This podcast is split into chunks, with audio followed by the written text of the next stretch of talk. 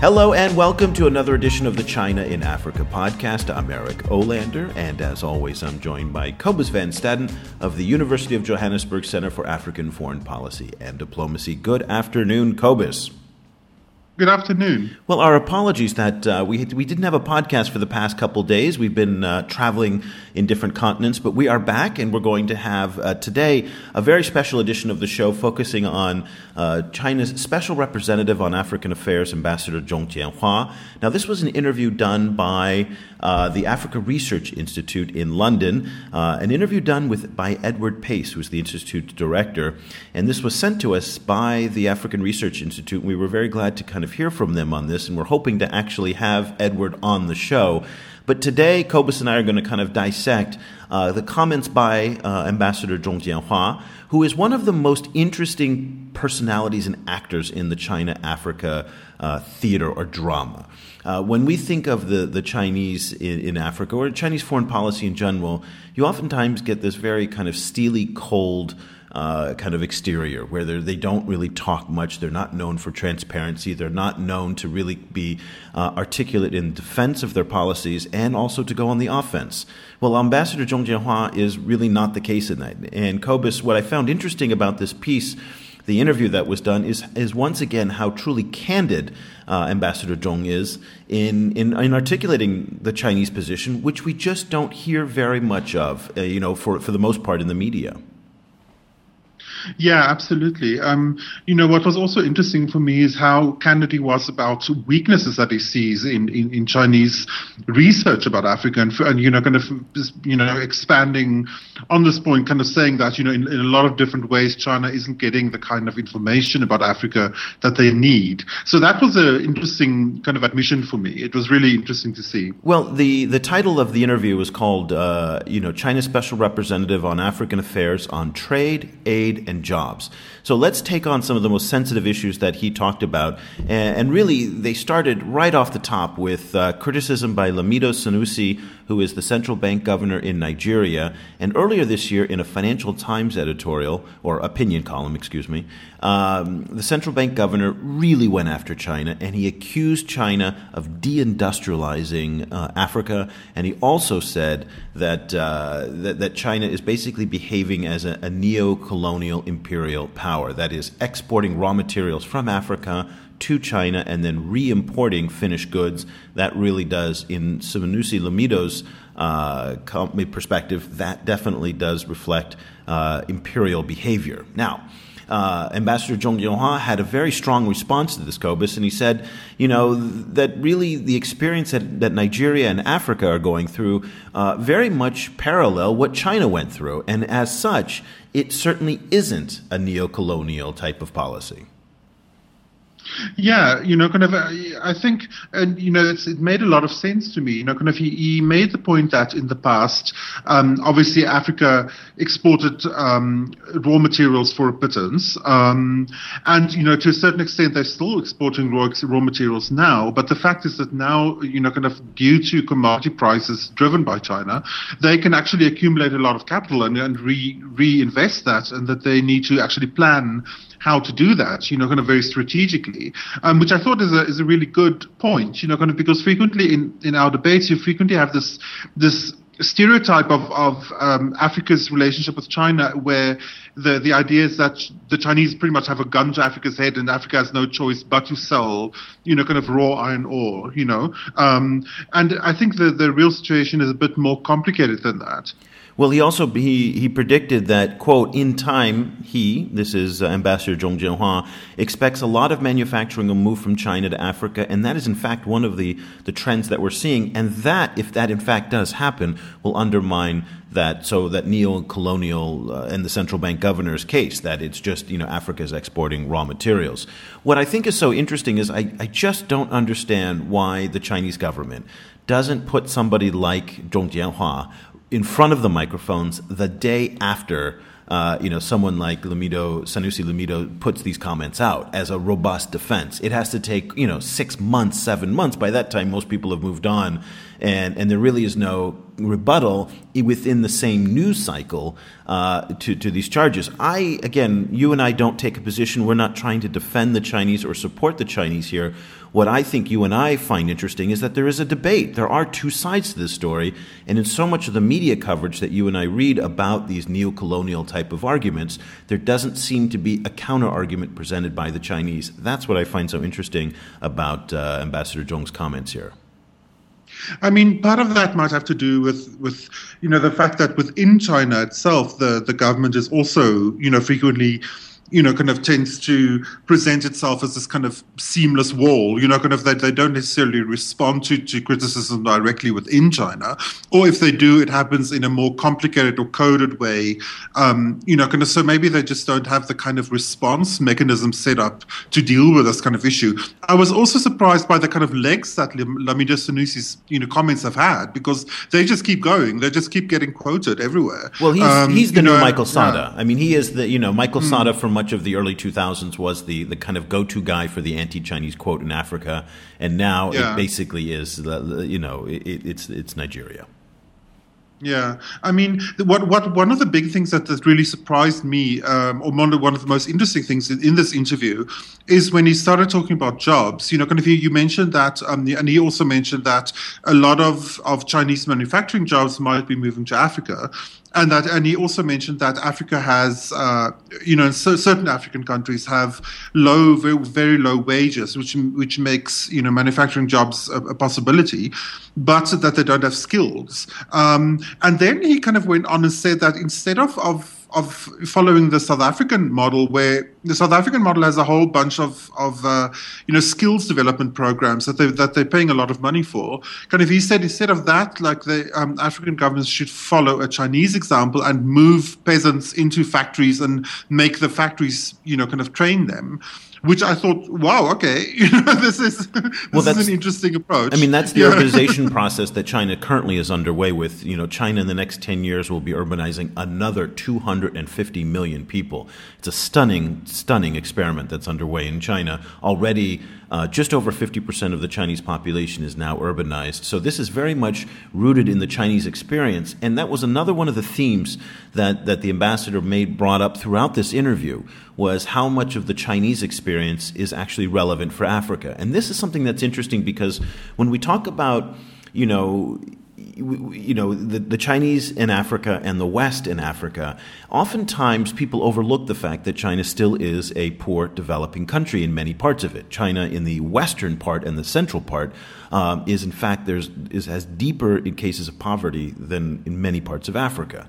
And so there is some some relevant uh, hi- history that can be brought over. I felt like when I was reading Ambassador uh, Zhong's comments, that it was really like reading, you know, Deborah Browdigam's first chapter of her book, uh, talking about the role of the Japanese had in development in, in China, in China's post-liberation, uh, uh, that is, uh, I'm using the Chinese word, jiefang. Um, nineteen forty-nine, uh, what, what, what is the time? Oh, God, I'm lost between Chinese and, uh, and English right now. But in there, after, when the, in the start of communism in... Uh, In in China, they they they basically turned to the Japanese to to help them with their development, and they exchanged raw materials for money, and and that was, and for resources actually. And so so they're basically saying, you know, you can follow that experience, and we have a lot from our own experience that we can actually bring to you. So I thought that was interesting. Again, another theme that he brought up. Uh, the last point that I want to kind of get from you on this uh, is. This question of defining China and Africa, and you and I on the show on many, many occasions have talked about this, that the word Africa is a, a really useless term because it represents, you know, fifty-four countries, a billion people, countless languages, uh, you know, a geography that stretches from, you know, from desert to mountains to, you know, to you, to you name it, and, and, and really doesn't really say much about a group of people that large. Uh, China's the same way. And it was interesting in the last question he wrote, you know, he said, you cannot generalize and say this is China in Africa any more than you can say China is good or China is bad.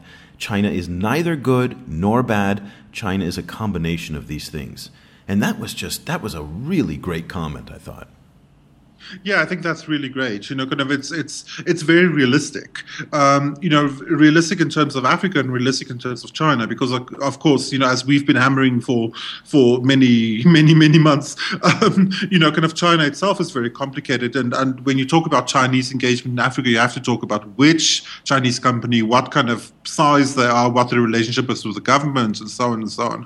So you know, kind of it's very interesting. Um, what struck me is that um, just to return to to the the labor issue, is that to a certain extent he is doing the same kind of thing that he's criticizing, you know, in the sense that, um, you know, when he, he promotes this kind of Chinese labor model, um, he is kind of assuming certain kind of certain kind of Chinese realities um, that, you know, the, and, and assuming that that they might also work in Africa. And I think, you know, and, and he criticized other people for, for doing that in terms of agriculture, saying that, you know, you can't just bring Chinese agriculture experts to to, um, to Africa and, and because the same, the approaches, you can't use the same approaches in different environments.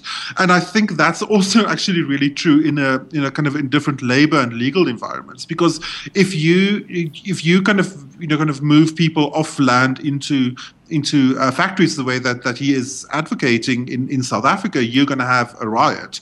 Um, you know, it's not it's not such a simple thing to do, um, because in China, it, you know, it happens in a different kind of um, political, legal kind of framework yeah, the context um, than, than you totally have in different. South Africa. Yeah, yeah. yeah. The, the context is different. What was interesting about, again, about, about the piece was how nuanced it is. We don't really see uh, this much nuance coming from a Chinese defense and a Chinese kind of, you know, defense of their positions in Africa. And this is what I think is very interesting here. Uh, you know, a couple of the key themes that are also brought up, again, you brought up agriculture. Uh, agriculture is one of those issues that's, you know, extraordinarily sensitive, particularly as it relates to the Chinese. And it's one of the boogeymen that's out there that, you know, there, you, we see these stories every once in a while that China's buying up vast amounts of agriculture in Africa, which, are, again, are not proven at all. Uh, there is some agricultural development, but people oftentimes make the mistake between independent migrant farmers in Africa, particularly in places like Sudan, uh, and the Chinese state. Um, so that is one of the, the misperceptions that often come out. And he addressed the fact that, you know, agriculture and self-sustainability is, is critical for Africa's future, um, just as it was for, for China.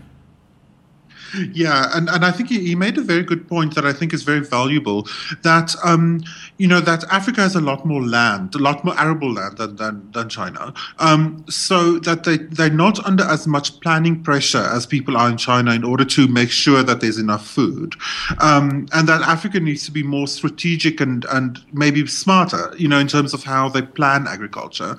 And, you know, kind of he, he mentions, I think not by name, but, you know, I think anyone who's interested in Africa will know who he re- that is referring to Zimbabwe, um, you know, in terms of having a, a certain country in Southern Africa that used to have a, a an industrial agricultural sector and which kind of devolved into a non-productive small farmer system.